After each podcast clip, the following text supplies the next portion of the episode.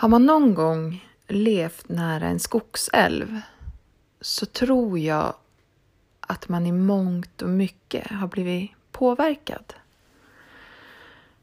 Det är någonting helt fantastiskt att ha en skogsälv nära. En sån skogsälv som är vild, oreglerad och alldeles, alldeles underbar. Ehm, om man googlar skogsälv då mm, får man upp förklaringen att eh, det är ett någorlunda stort vattendrag eh, men som inte har sina källor i fjällkedjan utan istället kommer från skogslandet. Eh, vilket gör att själva älven berörs inte av snösmältningen uppe i fjällen. Utan det är snön som smälter i vårt skogslandskap som rinner ner i en skogsälv. Och i maj ungefär så inträffar ett flödesstopp och vattenföringen i en skogsälv blir mycket, mycket lugnare.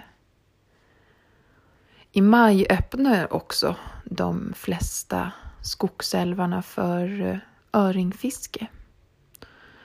Och nästan alla sportfiskare jag känner är upptagna från maj.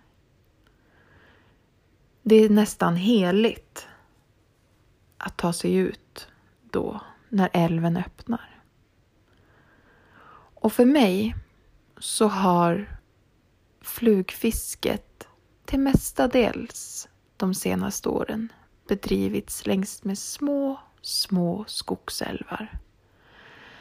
Helst så fiskar jag i urskog, fjällurskog, där skogen är mörk och murrig och man känner nästan att man inte är ensam när man går längs med älven. Ibland så smyger jag upp längs med någon bäck, försöker se om jag kan hitta några små öringar. Eh, och ibland så kanske jag bara sätter mig på en sten och andas in. Man kan doppa tårna i en skogsälv och helst ska man kunna se botten. Men i vissa skogsälvar har tyvärr blivit påverkade av skogsbruket så att de färgas mörkbruna och blir lite sådär smutsiga. Men inte min skogsälv, den är fortfarande alldeles, alldeles underbar. Men har man någon gång fiskat nedanför ett kraftverk och sett de här apatiska, trötta, svampangripna laxarna och öringarna stå och nästan kippa efter andan. Första gången jag såg det, då kände jag direkt i hjärtat att det här är inte ett ställe jag vill fiska på. Det spelar ingen roll hur stor fisk jag får. Det spelar ingen roll hur snyggt och coolt foto jag kan ta på den där 15 kilos laxen när jag vet att den kommer från sådana förhållanden. Nej, då smyger jag hellre längs med en liten älv eller å och fångar en liten harr. För den upplevelsen, för mig, är så mycket bättre än en sjuk fisk nedanför någonting konstgjort. Det här har intresserat mig ett tag. Hur vi förvaltar våra vatten och vad vi gör och vilka medvetna val man måste göra som fiskare.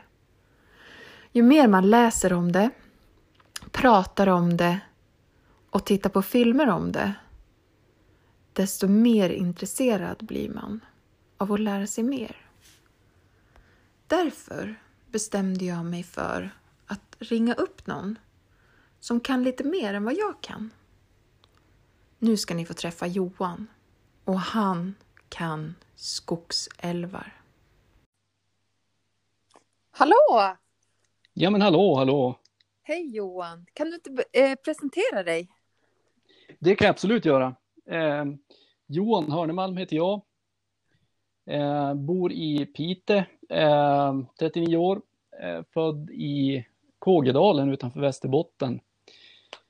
Eh, nära en skogsälv så att flugfiske har ju liksom legat mig varmt om hjärtat sedan jag var väldigt, väldigt liten. Eh, sen har jag väl alltid haft en väldigt nära relation till strömmande vattendrag och älvar i synnerhet. Så att eh, det kan man säga har format mitt liv rätt mycket och det är väl mycket därför vi har snackat också, tänker jag. ja. jo, men så är det ju. Och du berättade för mig förut att du har ju nästan lagt ner flugfisket bara för att hålla på med restaurering istället. Kan du berätta om det? Jo, men precis. Eh, det är väl egentligen lite olika anledningar till det. Eh, eh, och det, jag skulle säga att den största delen i det handlar om att man har fått som en helt annan förståelse för helheten. För, och sen är det saker som man inser också att saker som man tidigare kanske har tagit för givet Eh, man har bara gått ut och, och fiskat och fiskat i länge och i många timmar och glömt både tid och rum ofta. Men, men att se, förstå liksom helheten i, i ekosystemet älv på något sätt eh, och vara med kanske till och med att, att jobba med det. Det har ju varit ganska mycket av de bitarna sista, sista åren. Ja. Att bygga lekplatser och lekbottnar och, och så vidare. åtgärder i strömmande vattendrag. Och då blir det ju att man bygger som in en helt annan känsla även i fisket. Ja. Och då har, man, då har man faktiskt valt bort, det har hänt flera gånger, jag har liksom själv reflekterat, hur gick det här till? Ehm, jag hade faktiskt planerat att åka iväg och fiska mm. två dygn och nu står jag här och liksom bär sten. Så. Ja, men du, Kåge, där mm. finns det väl en liten skogsälv? Jo men precis, exakt. Jajamän, eh, och den är ju uppväxt vid kan man säga. Och ja. den har ju format väldigt mycket av eh, min uppväxt. Och ja. uppväxten hos väldigt många av dem jag känner fortfarande och fiskar med fortfarande. Och den eh, ligger väldigt varmt om hjärtat. När jag var liten, Kågeälven då, som jag bodde väldigt nära. Ja. Då var det ju en, en, visserligen en intressant och en bra eh, fiskeälv och det var en älv man spenderade mycket tid. Man badade där, man byggde flottar och den formar ju väldigt mycket av ens vardag på många sätt, inte bara fiske, men fiske låg ju nära till hands. Så då var det ja. framförallt harrfiske. Okay. Eh, vi mm. fiskade väldigt mycket harr eh, och det var trevligt och det var bra och, och så vidare. Det var ju en, absolut en välmående älv eh, på den tiden. Ehm, men den har ju bara blivit bättre eh, och det är okay. ju ingen slump. Nej. Utan det är ju eh, insatser som har gjorts under lång tid, ideellt till stor del, liksom både ja, med restaureringar, åtgärder, förvaltning eh, som är hållbar över tid. Ja, är det några eh, flugfiskesträckor då eller när du säger förvaltningen? Det är det, in, de... det, är det inte, men däremot eh, liksom att man har jobbat väldigt mycket med att skapa den här man har gjort väldigt mycket informationsinsatser i och med att man har satsat mycket pengar på älven. Ja. Så har man ju ja, men allt det här med, med ja, men re reglering av, av uttag och så vidare. Ja, ja, okej. Okay. Mm. Eh, så att eh, när man åker dit idag så är det ju som en, vad ska jag säga, en helt annan älv. Mm. Man känner igen, väldigt många platserna är ju så lika. Men nu har du ju chansen att fånga riktigt stor, stor havsöring och det har även blivit en, en vildlaxälv så att säga. Okej. Och det eh, var det inte alls när du var liten och, och smög runt? Du, då fanns inte de här större fiskarna? När du var liten? Nej, Nej. i alla fall i väldigt begränsad grad. Jag har som ja. inget egentligt minne. De flesta minnen jag har är liksom att vi har fått, fått harr i ganska stora mängder och, och även, även liksom större exemplar av harr. Så, men, men, ja.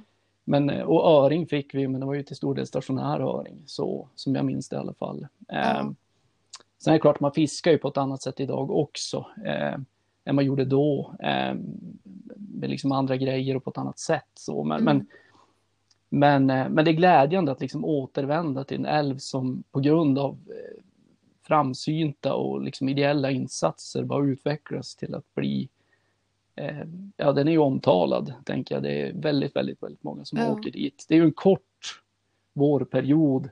Den sjunker ju ganska fort. Okej, okay. ja.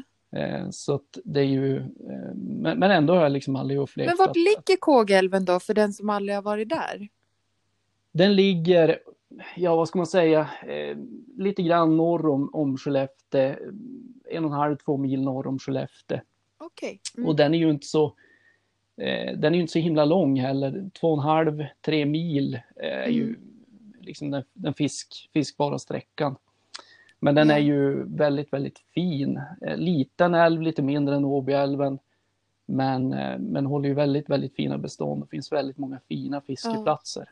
Eh, och den är Och Åbyälven blir då nästa älv som kommer eh, om man fortsätter norrut. Nej, då har, du, då har du Byske först. Och Byske, okej. du så. Kåge, Byske, Åbyälven. Yes, Och stämmer. sen är vi uppe vid de lite större älvar. Är det Piteälven som kommer sen då? Jo, precis. Ja. Jag bara tänker för de som bor lite mer söderut kanske man inte har fullt grepp på, på hur det ser ut. Men, men om vi återgår till Kågeälven då, Ja. har den varit reglerad någon gång tidigare? Alltså det, det, Alltså vattenkraft? det har ju funnits vandringshinder och, och finns ju fortfarande eh, långt upp i älven så, men, men eh, den är ju lite för liten för att, liksom, att det ska ha funnits aktiva bolag som har drivit kraftverksproduktion så. Okej. Mm. Men det är klart att eh, väldigt mycket av de insatser som har gjorts nu, eh, nu kan inte jag så att säga, jag är ingen, jag kan inte hela historien om alla åtgärder som har genomförts att jag Nej. eh, flyttade ifrån när jag var relativt ung. Så, men, eh, men om man säger att den älven, det har genomförts massor med, med insatser både i själva huvudälven eh, på olika sätt men även, även eh, bäckar eh, och liksom eh, sidovattendrag Ja. sådär, så att, som är Ja. väldigt viktiga för, som lekplatser. Eh, och där har det funnits vandringshinder som man, man har tagit bort och även trummor och, och liknande sådär. ja. Eh, och det här är ju, ja, jag rekommenderar ju, eh, Thomas Johansson är ju en av, av de som har, har jobbat med det här väldigt, väldigt mycket och han sitter ju på väldigt, väldigt mycket kunskap och värdefull information utifrån exemplet Kågälven. ja. Så, och det, Men då kan, du, då kan du minnas då din barndom och, så, och alla underbara minnen man har från barndomen, de har egentligen bara blivit bättre nu när du åker tillbaka dit. Precis, det är ju en, en ren, ren glädje. Eh, Ja, jag förstår ju. Eh, Jag är ju där väldigt mycket under, under tidig vår kan man säga och, och eh, Ja. har alltid haft bra fisken och, och även lyckats ta någon större, större harr på tubfluga så att det finns fortfarande stora Ja. harr i älven. Det är helt klart. Ja. Men Som bifångst då, eller när de är... Ja, precis, när du fiskar lax då, ja. exakt. Häftigt! Eller framförallt du- havsöring som är fisken Ja. där. Ja. Men du, sen har du ju haft lite, för du jobbar ju för Älvräddarna, eller hur? Jo, Och det är yes. ju min lilla favoritförening. Jag har ju beslutat att alla inkomster som den här lilla podden genererar ska gå till just Älvräddarna. Um, Vad ni, roligt. som, ni som lyssnar nu, ni ska ju skänka pengar om ni har en liten femma eller tia över då och ni är nöjda med podden, då ska ni skicka dem till Älvräddarna. Men kan du berätta om varför du engagerade dig då i Älvräddarna? Jag förstår ju att du har sett jättemycket, eller att du har bra exempel och Kågeälven, men vad var det som gjorde liksom som fick dig att, nej men nu ska jag börja engagera mig här på riktigt?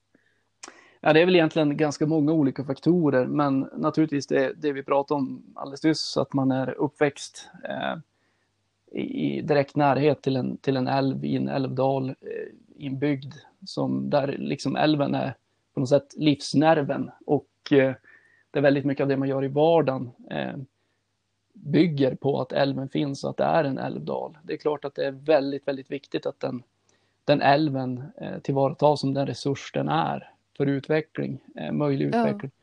Och turism, det har vi pratat om du och jag Eh, Precis. när vi Exakt. in. Jag brinner ju för turism. Jag säger ju, jag som är uppväxt eh, nere i Stockholm och har flyttat hit på äldre dagar, jag säger ju till norrbottningar här att alltså ni ser ju inte vilken möjlighet ni har i, i alltså områdena här runt omkring. Det finns ju sån potential för att liksom få igång riktig turism hit. Till Europas Precis. sista vildmark som du sa det. Jo, nej, men det är ju så. Det är, det är helt fantastiskt. Det är ju, jag tänker att det är ju så att eh, det är ju, som du säger, liksom Europas sista vildmark vi, vi har runt knuten. Och det, det är ju väldigt lätt att bli hemmablind för att det är så. Det, det, är liksom, man- det är väldigt lätt att man tar väldigt mycket av det som finns runt omkring för givet. Eh, liksom väldigt, ja men den unika Ja. skog som kan finnas på vissa platser, unika vattendrag, älvar, sjöar. Eh, det finns runt knuten, det är lätt att man tar det för givet och det är ofta när det är någon som kommer turister här från ett annat land eller en annan del av landet eller så som beskriver det här som man förstår att ja men oj, det här är Ja. en skatt va. Och Ja. och eh, det är väl någonstans där, eh, vi pratar om exemplet Kågeälven. Eh, det, det, det har glatt mig så otroligt mycket att se och jag har förstått att det inte på något sätt är en slump att det har blivit som det har blivit. Att det har blivit den utveckling det har blivit. Men sen är det också exempel eh, där det har gått mindre bra. Eh, som, har, som liksom fortfarande på något sätt smärtar. Där man har sett att man har inte förstått det här vi var inne på, den resurs som det faktiskt är och man, man kanske inte har någon vad ska jag säga, aktiv framsynt förvaltning av, av, av vattendrag och, och dessutom finns ju många exempel på det också där man kanske ja, men man, man eh, satsar på någon form av, av dammkraftverksproduktion som i många fall kan ge ganska lite i elförsörjning. Eh, därför Ja. att man, man tänker på något vis att, att eh, det kan gynna eh, kanske lokalt eller, eller på något vis. Eh, Utan att se vad det kostar eh, eh, i form av kanske förstörda ekosystem eller naturvärden som, som är oersättbara. Eh, ja, men att man hindrar möjligheter till utveckling, lokal utveckling som kan ge mångdubbelt mycket Mm. mer intäkter. Men vad, vad hade du för exempel på det då? Är det Ja, alltså ett, eh, ett exempel som för mig blev någon slags vändpunkt där jag insåg i mig själv att jag hade tagit allt för mycket för givet och kanske varit till vissa delar också naiv i mitt synsätt. Eh, det var ju Arjeplogsdrömmarna. Där var det ju en, en ganska stor och infekterad, eh, vad ska man säga, diskussion eh, som pågick under en, en längre tid när planer kom på en utbyggnad av ett, en av Ja. strömmarna då kring Arjeplog. Och det var 2009-2010 ungefär. Eh, och jag har ju under många, många år eh, färdats till Arjeplogströmmarna och njutit fantastiskt nu naturskönt och en helt unik stam av, av väldigt, väldigt storväxt och fin öring. Mm. Eh, och där man då, eh, det var eh, Arjeplogs allmänning som, som beslutade att bygga ett, ett mindre eh, kraftverk eh, där. Eh, och det blev en, det blev en, en lång, eh, tuff debatt och eh, det genomfördes då också ett event som Älvräddarna eh, höll i på torget med föredrag och musik och lite allt möjligt. Men framför allt att lyfta upp frågan eh, där det både var resande utifrån och lo lokal, lokala Ja. locals som var med och framförallt att lyfta frågan, diskutera frågan eh, och försöka ja, men, jobba med opinion. Men eh, det blev ju så att de eh, byggde eh, det här och det blev försenat och det blev Alltså, fördyrat. de byggde, de byggde ett kraftverk i Arjeplogströmmarna. Yes, stämmer. Och när stämmer. var det här då? 2009, 2010 någonstans Alltså, där. det, Men det blev... det, det är fruktansvärt. Ja men visst är det det och det, det skedde ju namninsamlingar eh, som samlade väldigt mycket, mycket namn, Ja. åtskilliga tusental och, och så vidare och ju väldigt mycket ja, men kampanjarbete för att lyfta vad det här kan innebära och att en unik öringström, unik, eh, öringström, unika naturområden och så vidare. Men, Ja. men det blev det så att, att man, man, eh, man skulle ändå bygga det här. Eh, Det blev väldigt, väldigt fördyrat på grund av konstruktion och annat med konsultkostnader eh, och så vidare. Men, men eh, Ja. Och men gjorde man. fiskvägar då? Byggdes det fiskvägar då eller? eh, nej, mig veterligen inte. Eh, Okej, ja. eh, jag har väl inte detaljkunskapen, men någonstans där det där gjorde oerhört ont när man då ja. beslöt att, att, att bygga det här. Eh, så det var väl en sån här vändpunkt där jag insåg att det var områden som för mig betydde väldigt mycket och, och eh, nu att åka dit, veta att det här har skett, eh, skymta och hela tiden se det här kraftverket eh, från en av de strömmar som, som, som har betytt för mig väldigt, väldigt mycket eh, är ju liksom, det är smärtsamt. Det har tagit många, många år innan jag kan åka tillbaka. Eh, och det, någonstans där så, så såg jag väl att, nej men herregud, eh, man måste, det här måste man ju engagera sig ännu mer i. Det, det Ja. finns saker man inte kan ta för givet utan Nej. det är så lätt att de försvinner. Men det sjuka är, jag binder ju flugor med några grabbar här i stan. Jag får inte säga gubbar längre, jag får säga grabbar. Och där har ju en utav dem sagt att Arjeplogströmmarna har varit det bästa stället han vet i Norrbotten. Ja. Och nu kan vi då inte ta det för givet längre. Nej, precis. Jag tänker, för, hur- för frågan är hur lång tid efter man börjar se konsekvenserna av ett vattenverk. Det tror jag inte, det kanske inte du och jag kan svara på. Om det då kom 2009 och vad, vad har det gått nu då? Ja men 10-11 år någonting. Ja. Frågan är när, när ser vi liksom, när ser vi de negativa konsekvenserna av att det har kommit dit ett kraftverk?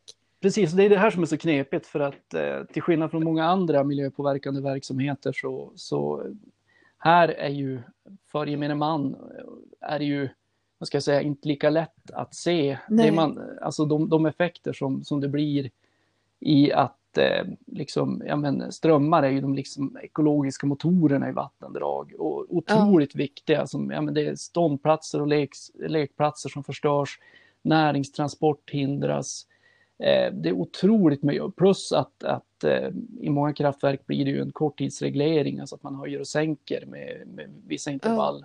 Beroende på Men när det är lönsamt också, och inte. Och det där är ju, man ser ju inte det och det är det som ofta är, är knepigt i förhållande till andra miljöpåverkande Ja. verksamheter. Att, att det är liksom det som är under vattnet som påverkas va, till väldigt stor del. Ja. Men även då natur runt omkring naturligtvis, men, men det är inte lika Ja. direkta eh, och tydliga effekter för, Men sen också när man läser på lite eller tittar på filmer, läser på hemsidor och sådär. Alltså det folk kanske inte förstår är ju att fisken kan väl få problem att ta sig tillbaka ut i havet också. Ja, Kan du absolut. berätta lite mer om det? Nej, men det är ju, det är ju också, det finns ju väldigt många exempel på det där. Eh, Man har gjort studier eh, av tekniska fiskvägar som visar att, att eh, det är ju väldigt, väldigt knepigt, eh, ofta även i uppvandringen, eh, att ta sig. Eh, alltså fisk lockas ju eh, liksom till där det är mest lockvatten, mest ström liksom. Och, och det är väldigt många faktorer som, som, som gör att man kan gå i andra strömmar än de som leder till en teknisk fiskväg. Va? Det, är ju, det är ju en bit. Mm. Och sen är det ju också att eh, beroende på längden på och hur den, hur den är konstruerad så att säga, om den är rak eller inte så, så kan man ju stanna på vissa platser och ibland vända tillbaka. Helt enkelt. Och det kan även vara skuggning, att det är skugg, eh, sk- skuggning eller vissa ljus i, i en trappa Mm. som gör att, man, att fisken skuggar tillbaka. Så det finns Mm. enormt många faktorer. Men sen är det ju där du var inne på också att när fisken, de fiskar som kommer upp, de, de individer som kommer upp ska upp och, och lyckas ta sig upp och, och leka eh, så, så ska ju fisken vandra tillbaka. För havsöring till exempel kan det vara en, en period på tre år eh, när, när de ska vandra ner så att säga till havet. Ja. Och då ska de ju ta sig ner. Eh, och då är det ju väldigt lätt att de eh, åker in i, i turbinerna på kraftverket. Mm. Och Eh, vad är en turbin då i ett kraftverk? Det är, ju, det är ju så att säga, det är ju där strömmen, den driver ju så att det blir ström av, Ja. av eh, så det är ju en, form av, av motor kan man väl säga. Ja. Eh, som blir Och där av, åker fisken in då? det, det, det kan det mycket väl göra. I grunden är det så att eh, det krävs ju att man har galler för turbiner. Eh, nu är det ju inte alla kraftverk riktigt som har det och det ska ju vara en viss spaltvidd på det här gallret också Ja. eh, som krävs då. Och det är ju eh, det finns ju en, det man kallar BMT, bästa möjliga teknik, men det är ju långt ifrån alla som, som har den det. spaltvidd som, som är det. Eh, så det är väldigt, väldigt lätt att, eh, att många försvinner på vägen ner så att säga. Eh, Ja. det finns många exempel på, på kraftverk som man... De allra flesta har ingen bra uppvandring ens, men, men av de som har en hyfsad uppvandring, eh, det man kallar passageeffektivitet, alltså att det passerar ett Mm. visst antal individer av ett bestånd. Mm. Uppöver eh, så är det ju väldigt många som där det inte funkar för nedåtvandrande fisk. Eh, Mm. Och det gör att bestånden utarmas ändå. ja, Eh. precis. Så Så även, för jag, jag tror jag läste någonstans att jag är ju mån om Piteälven i och med att jag fiskar ju i Piteälvens eh, liksom biflöden och lite övre delar och sådär. Och i Sikfors där så tror jag de har väl någon räknare att 3000 laxar går upp då förbi Sikfors eh, kraftverk. Eh, men då vet man inte säkert hur många som går ner sen då, menar du? Ja, det är ju lite olika. Eh, jag, jag, kan inte svara exakt hur det ser ut i det fallet i Sikfors, Nej. men det är lite olika där huruvida man har en, en dels en fungerande eh, smoltavledning nedströms, men också om, om, mm. om man liksom, där brukar man oftast inte ha någon form av räkning, så det är väldigt svårt att veta hur många vandrar ja. tillbaka, utan det måste man ju se lite grann utifrån hur ser det ut över tid eh, med, med uppvandringsfisk och så vidare. Det kan ju säga något om hur många som lyckas fortplanta sig så att säga. Men ja. väldigt mycket bygger också, eh, ja men hur långt upp i älven är kraftverket? Finns det lekplatser nedanför eh, eller inte till exempel? Finns det flera ja. kraftverk? Det kan påverka bestånden väldigt, väldigt mycket. Men det är få exempel där tekniska fiskvägar funkar och funkar både för upp och nedåtvandring. Ja. Åh, det är så mycket med det här. Ju mer man börjar tänka på det, desto mer snurrig blir Ja, men det är ju vad det. Gör vi? Vad gör vi med vår miljö? Alltså, vad håller vi ja. på med, kan jag känna. Men... Det som ändå är hoppfullt, jag, jag tänker att det är viktigt i, i sådana här frågor som kan kännas väldigt, väldigt tuffa. Eh, ja. Utifrån att, eh, ja men om man bara ser på, på vattenkraftsbranschen så, så finns det ju få andra miljöpåverkande verksamheter som under så lång tid eh, har gjort så få eller så små, eh, vad ska jag säga, miljöanpassningar som, som just den miljöpåverkande verksamheten.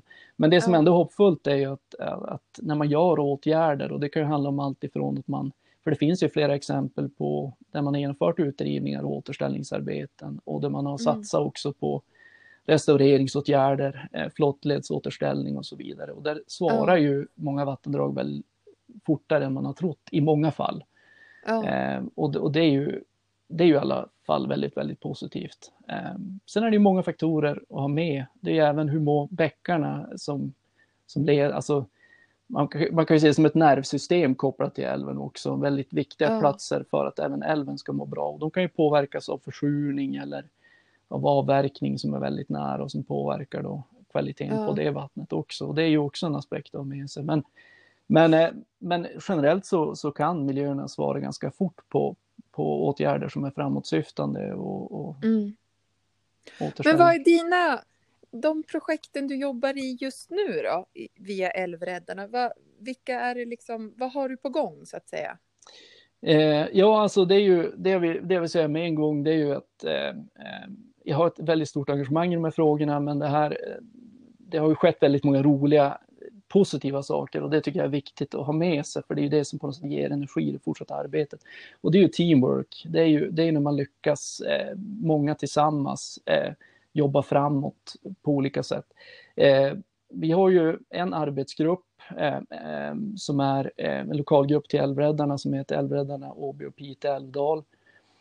Eh, där vi är, jag vet knappt ens hur många vi är nu som på olika sätt bidrar, bidragit under en längre tid. Och det är framförallt kampanjarbete på olika sätt. Eh, där är vi också några stycken som eh, hovar lax nedanför kraftverket som stiger och fastnar nedanför i torrfåran och, och liksom räddar unika, viktiga Vilka individer. kraftverk pratar vi om då? Då, då pratar vi om, om Hednäs i, i Åbyälven. Eh, Okej, okay, Hednäs. Ja. ja så, och, och, ehm, och där brukar vi varje sommar vid x antal tillfällen rädda lax och havsöring som blir fast så att säga, nedanför kraftverket. Eh, det är ju konkreta insatser och så. Där har vi inte genomfört så mycket restaureringar. Men sen har vi också en, en är engagerad i, i styrelsen och i arbetsgrupper kring en, en ideell förening som heter Lillpiteälvsgruppen som jobbar med Lillpiteälven. Yeah. Eh, och där har vi genomfört en, ja, dels samarbete med kommunens biologer på olika sätt i ett eh, projekt som handlar om återetablering av havsöring som är länsstyrelsefinansierat och där vi har gjort också i, ett, i ett, en arbetsgrupp en mängd olika restaureringsåtgärder. Och det mm. har känts också väldigt, väldigt kul och man ser också att eh, eh, det växer hela tiden. Folk ser det här. Folk ser att det, det är många och allt fler som tror på den här älvens potential och entusiasmeras och vill bidra på olika sätt. Så det känns jätte, jätteroligt och ger väldigt ja. mycket energi. Ja. Och Lillpite, kan du, det är en liten ort som ligger utanför Piteå, eller hur? Jo, men precis. Jajamän, den, den ligger cirka ja, två mil utanför, utanför Piteå kan man säga, lite inåt landet. Så, eh, och Lillpiteälven är ju eh, ett tillhörande, eller biflöde kan man säga, till, till Piteälven och, och mm. cirka 4,5-5 mil lång, lite beroende på hur man räknar. Och den har ju ett helt unikt sjösystem med många förbundna sjöar som sedan bildar då Lillpiteälven. Och eh, den har ju bedömts vara en av Piteälvens viktigaste biflöden på grund av att det finns så många eh, fina platser, alltså lek, lekplatser eh, i, i den älven. Mm. Eh, och, men, men den har ju två småskaliga kraftverk som eh, jag tror de färdigställdes 87. Eh, de fick godkänt att starta upp eller att etableras 85 med villkoret om fiskvägar. Men de har ju ja. fortfarande inga fiskvägar. Nej. Ehm, så, så men, men, men pågår... vad, är det som, vad är det som drar ut på tiden då? Är det pengar eller är det, vad, vad handlar det om? Varför? Ja, det är nog en, en mängd olika saker eh, som har påverkat, men framför allt är det, är det eh, de här kraftverken drivs ju av ett, eh, ett bolag som är ett eh, dotterbolag till eh, Pite Energi då, som, som är ett kommunalägt bolag. Eh, och det här dotterbolaget, eh, Lill-Pite Kraft, då, de har ju aldrig kunnat haft lönsamhet i de här kraftverken utan varje år, om man bortser från en, en period där de fick statliga subventioner med elcertifikat så har de alltid varje år gått minus. Och det gör ju att man har aldrig haft ekonomi att genomföra de här åtgärderna. Nej. Eh, så man har ju på många sätt under lång, lång, lång, lång tid eh, haft en, en, en ska jag säga, eh, korrespondens med Länsstyrelsen och domstol eh, kring hur ska de här fiskvägarna se ut och var ska de ligga och, hur ska, ja, och så vidare. och nu har man kommit till, till ett sånt, sånt läge att man man var villkorade med hot om vite att anlägga fiskvägar. Ja. Och då ansökte man om utdrivning eh, och det är ju en process som pågår nu då. Ja, så det är på gång? Så det är på gång och vi får väl se.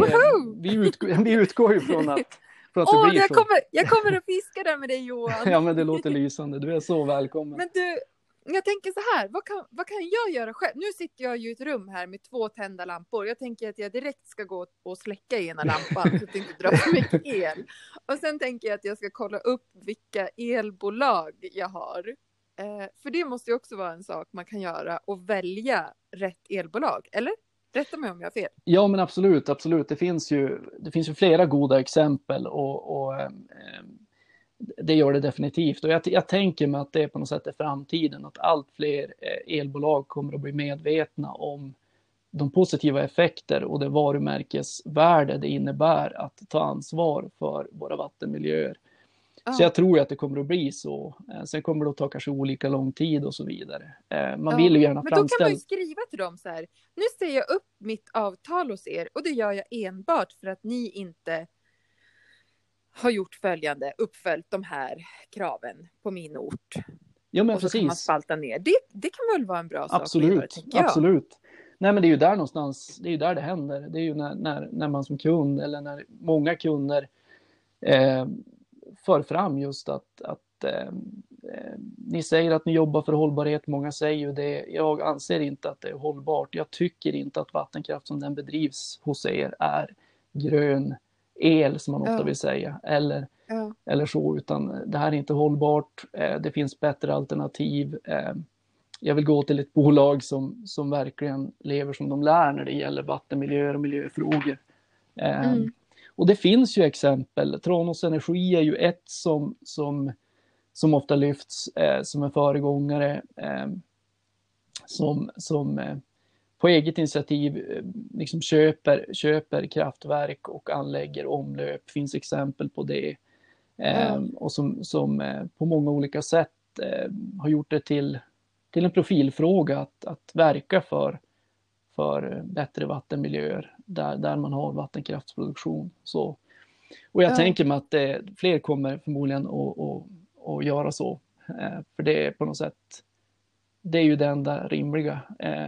Utifrån klimat, klimatfrågan och utifrån att ja, det är ju att, att ta ansvar för, för miljön, Ja, att jobba på det Exakt. sättet. Och jag menar, våra skogsälvar, de är ju faktiskt, alltså det är ju där åtminstone jag har haft mitt bästa eh, torrflugefiske. För att där, när du har skogen så nära, lövskog och, och barrskog och du har så mycket insekter så att när, när det väl är en kläckning då är det ju liksom helt magiskt. Absolut. Vi ska ju värna om, vi ska ju värna om våra, alltså, ja men våra skogsälvar är ju så viktiga. Sen såklart att åka upp till fjället och, och fiska där, det är ju såklart en upplevelse i sig också. Och det har ju sin tjusning, men, men det finns ju ingenting som kan vara som en skogsälv, tänker jag. När man Nej, är ju- smyger längs med en, en sån på sommaren. det är ju helt magiskt. Det är ju helt magiskt och, och på något sätt, eh, eh, ja, jag vet inte, som du sa också, hotet mot det är väl just det här att, att det, det ligger för nära, runt husknuten kanske för många. Ja. Man ser kanske inte, man blir lätt hemmablind i det, men det är ju som du säger, det är ju helt magiskt. Eh, och det är ju något vi måste värna, det är en skatt. Ja. Och det här är ju, det här är unikt, eh, att, att det finns. Och, och nu tänker jag också med de, det pågår ju ett jättestort EU-finansierat projekt i väldigt många av våra vattendrag här uppe nu där man flott, flottledsåterställer. Mm. Åbyälven är ett exempel på det, där man jobbar både i Piteå kommun och Arvidsjaurs kommun i de vad ska jag säga, mellersta och övre delarna med rejäla återställningsåtgärder. Och det är ju flera andra vattendrag uppe där man gör det. Lugdälven är väl den man jobbar mest intensivt också i Västerbotten. Men, men eh, om vi tar Åbyälven som exempel, vi vet ovanför kraftverket, tre fjärdedelar av lekområdena finns där uppe. Nu har man restaurerat dem, gjort dem ännu bättre. Ja. Och så släpper man inte igenom eh, vandringsfisk. Eh, och där är ju liksom dessutom då vildlax och det finns ju bara 16 vildlaxälvar i Sverige idag. Ja. Eh, och då kan man ju fundera på det här med hållbarhetsavvägning. Eh, men, eh, men det är klart att de här, de här platserna är ju, eh, de, de var redan fina redan innan de här åtgärderna och de har ju bara blivit ännu, finare, finare, ja. nu. Ja. Så att det är ju, det är ju en skatt att, att vårda, så att säga. Och det, det handlar ju både om, vi var inne på det också när vi pratade förut om det här med att jo men visst det ska vara möjligt för, för fisken att vandra i, i älven, att, att leka där det, där det finns Mm. lekbottnar och så vidare. Men det är också det här med att, att verka för en, en god förvaltning av bestånden över tid genom kloka Ja. fiskeregler, genom eh, en rad olika, olika bitar. Eh, sådär. Ja. Ja, vi måste tänka till i allt vi gör. Ja men verkligen, verkligen. Och, Alla ju- val, medvetna val. Det är det man måste börja med i precis allt. Alltså. ja men det är Vad ju man det. köper och hur man beter sig Absolut. Och- i allt. Men vad kan man mer göra då? Man kan gå med i Älvräddarna, man kan släcka några lampor, man kan kontakta sitt elbolag. Men kan man hjälpa till på något annat sätt? Absolut. Nej, men eh, det finns ju flera, flera saker man kan göra. Eh, Som du var inne på att eh, en, en viktig sak är att kolla med nuvarande elbolag. Vad, vad har de för, hur bedriver de sin produktion eller att efterfråga Ja. om man gör, vars kommer strömmen ifrån så att säga. Ta reda på mer om det och så sen titta på, på alternativ på bolag som, som tar ett, Ja. ett eh, hållbarhetsansvar i den här frågan, så att säga, ett miljöansvar.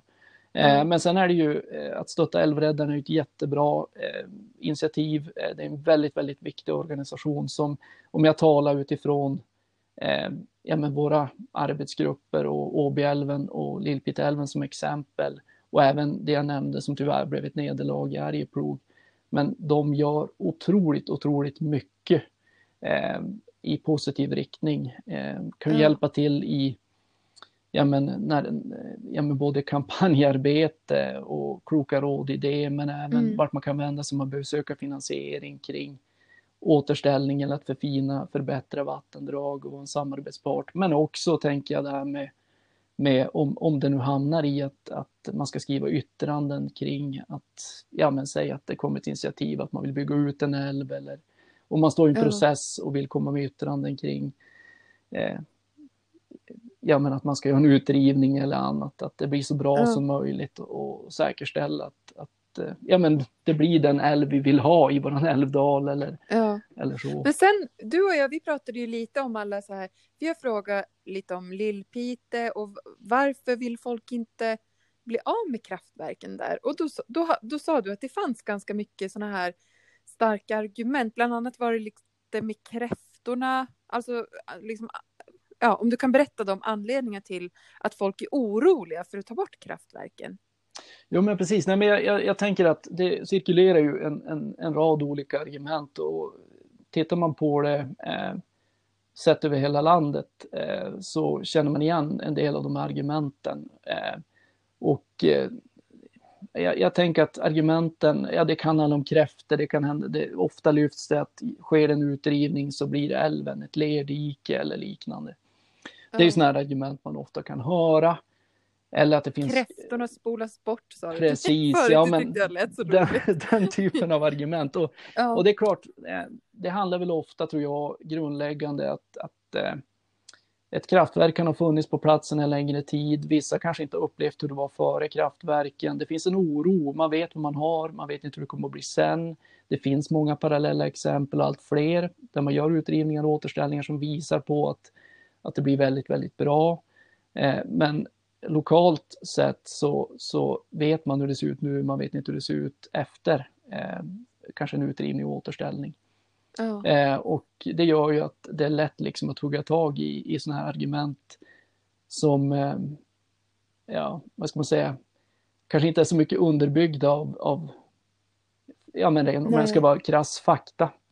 Nej, Eh. ja, exakt. Kräftorna spolas bort. Men det är Men du, viktigt att ta Johan- oron på allvar. Men du Johan, ju. till något roligt nu då. Var ska du fiska i sommar? Om du inte är och bär grus någonstans. Har du någon du- sån här drömresa eller? Ja, men jag är ju, eh, jag är ju väldigt faktiskt sista, sista, jag är ju en sån här älvfiskare sen, sen jag var barn, Ja, sen barnsben så där. Jag har ju alltid färdats längs våra skogsälvar och flugfiskat och sådär. Men, men jag har ju sista två, tre åren varit väldigt mycket ute i flytring i, i kärnar och sjöar inåt landet. Eh, och det har ju varit oerhört, oerhört roligt. ja, Fått mycket stor öring på, på torrt och så här. Och, Ja. och det, det är ju jätte, jätte, jättekul. Naturligtvis, man har ju drömresor. Eh, det finns Ja. ju en mängd olika, liksom Alaska och ja, ja. ja. och USA och så här. Men, men, men, eh, men eh, om man ser den typen av Ja, de två senaste somrarna har jag färdats oerhört mycket med flytring i, i kärnar så här inåt, inåt landet och det har varit fantastiska fisken. ja. Jag med. Ja, Jag med. Vad Men vet du vad jag är inne på nu då? Nu är jag inne på att jag ska försöka övertala min man till att få köpa två sådana här packrafts. ja just det. Mm. Det och färdas, tänk dig en skogsälv och så har man en liksom uppblåsbar kanot. Och så Ja. kan man paddla ner och så kan man stanna till och tälta och så kan man paddla vidare. Helt Och- magiskt. Och så gör man det innan myggen kommer, typ i Precis. början av juni. Vad tror du om det? Ja, men det låter ju helt, helt magiskt. Det låter ju Hur lysande. kan, man inte, hur kan man inte vilja ha fria passager i skogsälvarna när man kan packrafta dem ner? Precis. Det är jag helt inne på. Och där får du ju, förutom fisket som förhoppningsvis är väldigt bra, så får du ju en naturupplevelse utan dess like, tänker jag.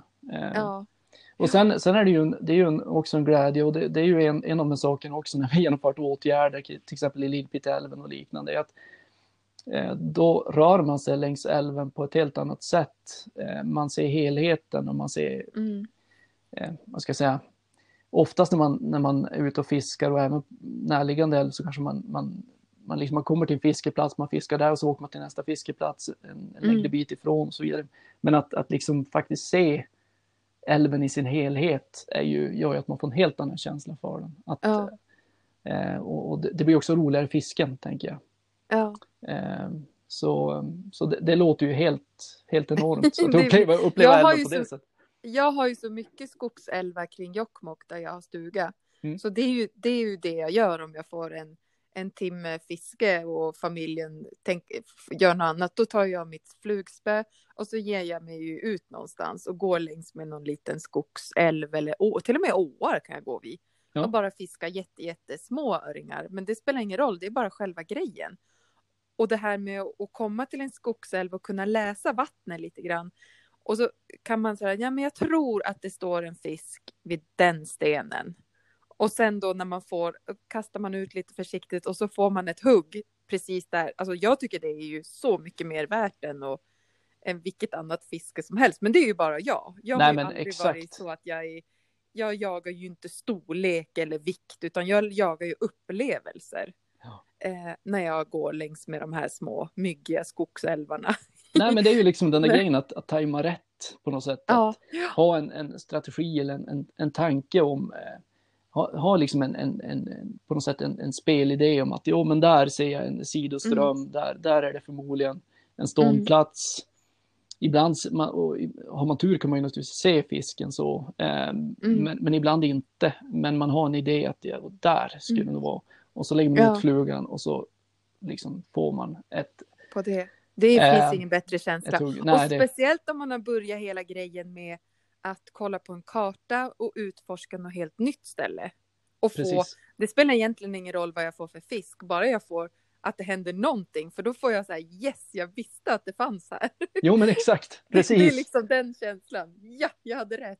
Men det, är- tänk, tänk också känslan att, att, eh, att fånga en fisk. Om du har varit och genomfört åtgärder. eh, Du, har, du har liksom med handkraft tillsammans med x antal eh, ideella krafter lagt ut x antal eh, större stenar eh, och i ett visst läge eh, Mm.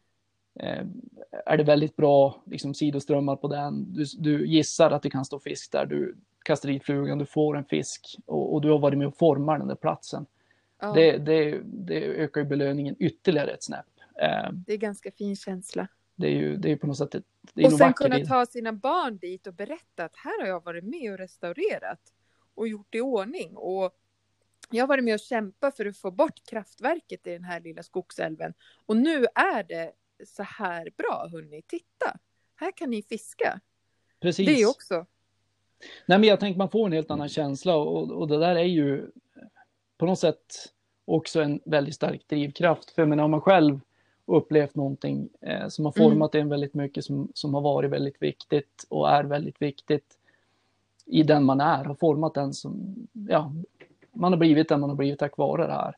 Eh, Ja. så, så blir det ju att man värnar det väldigt mycket. Har man dessutom sett hur, hur snabbt det, det här kan försvinna, eh, ja, men ja även sett. Mm. potentialen i den, sett båda sidorna av så att säga, då, då blir det ju så att det här vill man ju att ens, ens barn och barnbarn ska få uppleva också. Eh, Ja, och riskerar det här att försvinna under ens egen livstid, eh, då måste man ju agera. Va? Eh, ja, men, Helt så det är, ju- det är både och i det där. Det är både den där rädslan för att det ska försvinna, men det är också den här, den här eh, glädjen i att se att i många fall kan, det, kan miljön svara fort och Mm. fler generationer kan få ta del av det som jag haft ynnesten att få uppleva.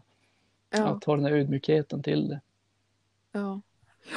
Ja, så är det absolut. Men du Johan, tack så hemskt mycket för att eh, jag fick prata med dig om, Ja men tusen tack själv. om skogsälvarna. Jag tror att vi brinner för samma sak, du och jag. Ja men du det, det, det tänker jag att ja, det är Och jätteroligt. jag måste säga faktiskt, när man går in på Älvräddarnas hemsida Ja. så har ni ju faktiskt skitsnygga kläder. Det är Ja. snygga så här tishor och eh, kepsar tror jag det var. Det var lite allt möjligt där, så jag ska nog shoppa loss lite sen. Ja men vad kul, vad kul. Nej, men någon det, liten, köpa mig någon liten älvräddarbuff som jag kan ha och lägga på, på fotosidan på Instagram. ja men precis. Och kolla även in, det kan jag rekommendera, kolla även in en kampanj som heter Slutsnackat. Ja, man kan- exakt. Där man kan bidra på, ja men precis, man kan bidra ja, men som månadsgivare och det går direkt oavkortat till åtgärder med att ta bort eh, eh, vandringshinder, eh, dammar eh, som eh, har spelat ut sin roll Ja. För elförsörjning. Men hörru du, då ses vi vid Lillpite kraftverk eh, när det ska dynamitas bort då. Jag kommer. Ja, nej men jag, nej, men jag tänker, jag, jag, det skulle vara så kul och jag tänker att de här områdena, eh, att, att det skulle vara så kul att få bjuda, bjuda på en, en liten rundtur i de här områdena. Det är ju så fina områden, både med älv och med kringliggande vattendrag i form av sjöar. Eh, vi hoppas att det här ska bli eh, längre fram ett pilotområde för fiskevård och fisketurism i Lillpite Ja. Jag kommer Så med att, mina eh, packrafts. Så kollar Absolut. vi hur det ser Yes. ut. Alldeles lysande. Ja. Ja. Hörru Johan, tack för att du var med i våran podd. Och Ehm, visst kan man följa dig på Instagram va? Om man är intresserad av att hjälpa till på något sätt? Absolut, går jättebra. Eh, Ja. Man söker på, jag heter ju då Hörnemalm, Hornemalm heter jag där. Ja. Så sök gärna upp mig. Eh, jag lägger ut väldigt, väldigt mycket, eh, både naturbilder och liknande och så, men, men eh, försöker också promota eh, varför det här med att värna älvar är viktigt. Ja. Så Och då kanske man kan komma och hjälpa till på olika sätt. Hova Absolut. upp fisk vid Hede kraftverk, heter det så? Hede? Hednäs kraftverk, Hednäs yes. kraftverk kan man hova fisk och hjälpa till. Ja, och man kan kanske komma och bära lite sten med dig. precis. Och sen kan man eh, eh, ja, men bara komma och fiska här i skogsälvarna. Absolut, absolut. Det finns ju Glöm så inte många dem. fina Fjällen platser. är bra, men skogsälvar är, är också bra. Helt klart, och det, det är bra fiske på många sätt än idag. Eh, och jag tänker att med gemensamma krafter så kan vi ju ytterligare höja potentialen. Ja. Ja. Och mitt hetet, jag har ju kompisar som inte vill komma och fiska där jag är för att de säger att det är så mycket mygg. Ja, just att det är det. myggtätaste och nej fy, dit åker vi inte. Ja, men det är ju värt det. Men man kan komma innan myggen. Ja, exakt, det Det kommer jag är ju också. några väldigt, väldigt fina veckor där innan myggen kommer. Och tack vare myggen så tror jag också att vi får ha många av våra skogsälvar i fred. Precis. De precis. blir inte över, man får gå själv längs med en älv för att är det mygg så kommer inte så många. Nej, precis. Och sen är det ju, Så- sen är det ju värst kanske första timmen och sen blir man ju som, tänker man inte så mycket på det längre. det blir ju första chocken bara. Men det gäller att få det där första hugget. Eh, första fisken, första, första hugget, då glömmer man. Då glömmer man tid och rum och mygg och Ja. allt. Ja, så. Exakt, så, så är det. Ja, men du, tack så hemskt mycket. Och vi, du och jag, vi håller ju kontakten. Ja, men definitivt. Av poddavsnittet, det slutar vi nu då. Ja, ja men tusen tack för att jag fick vara med. Ja, Ja, tack. tack så mycket. Hej! Hej!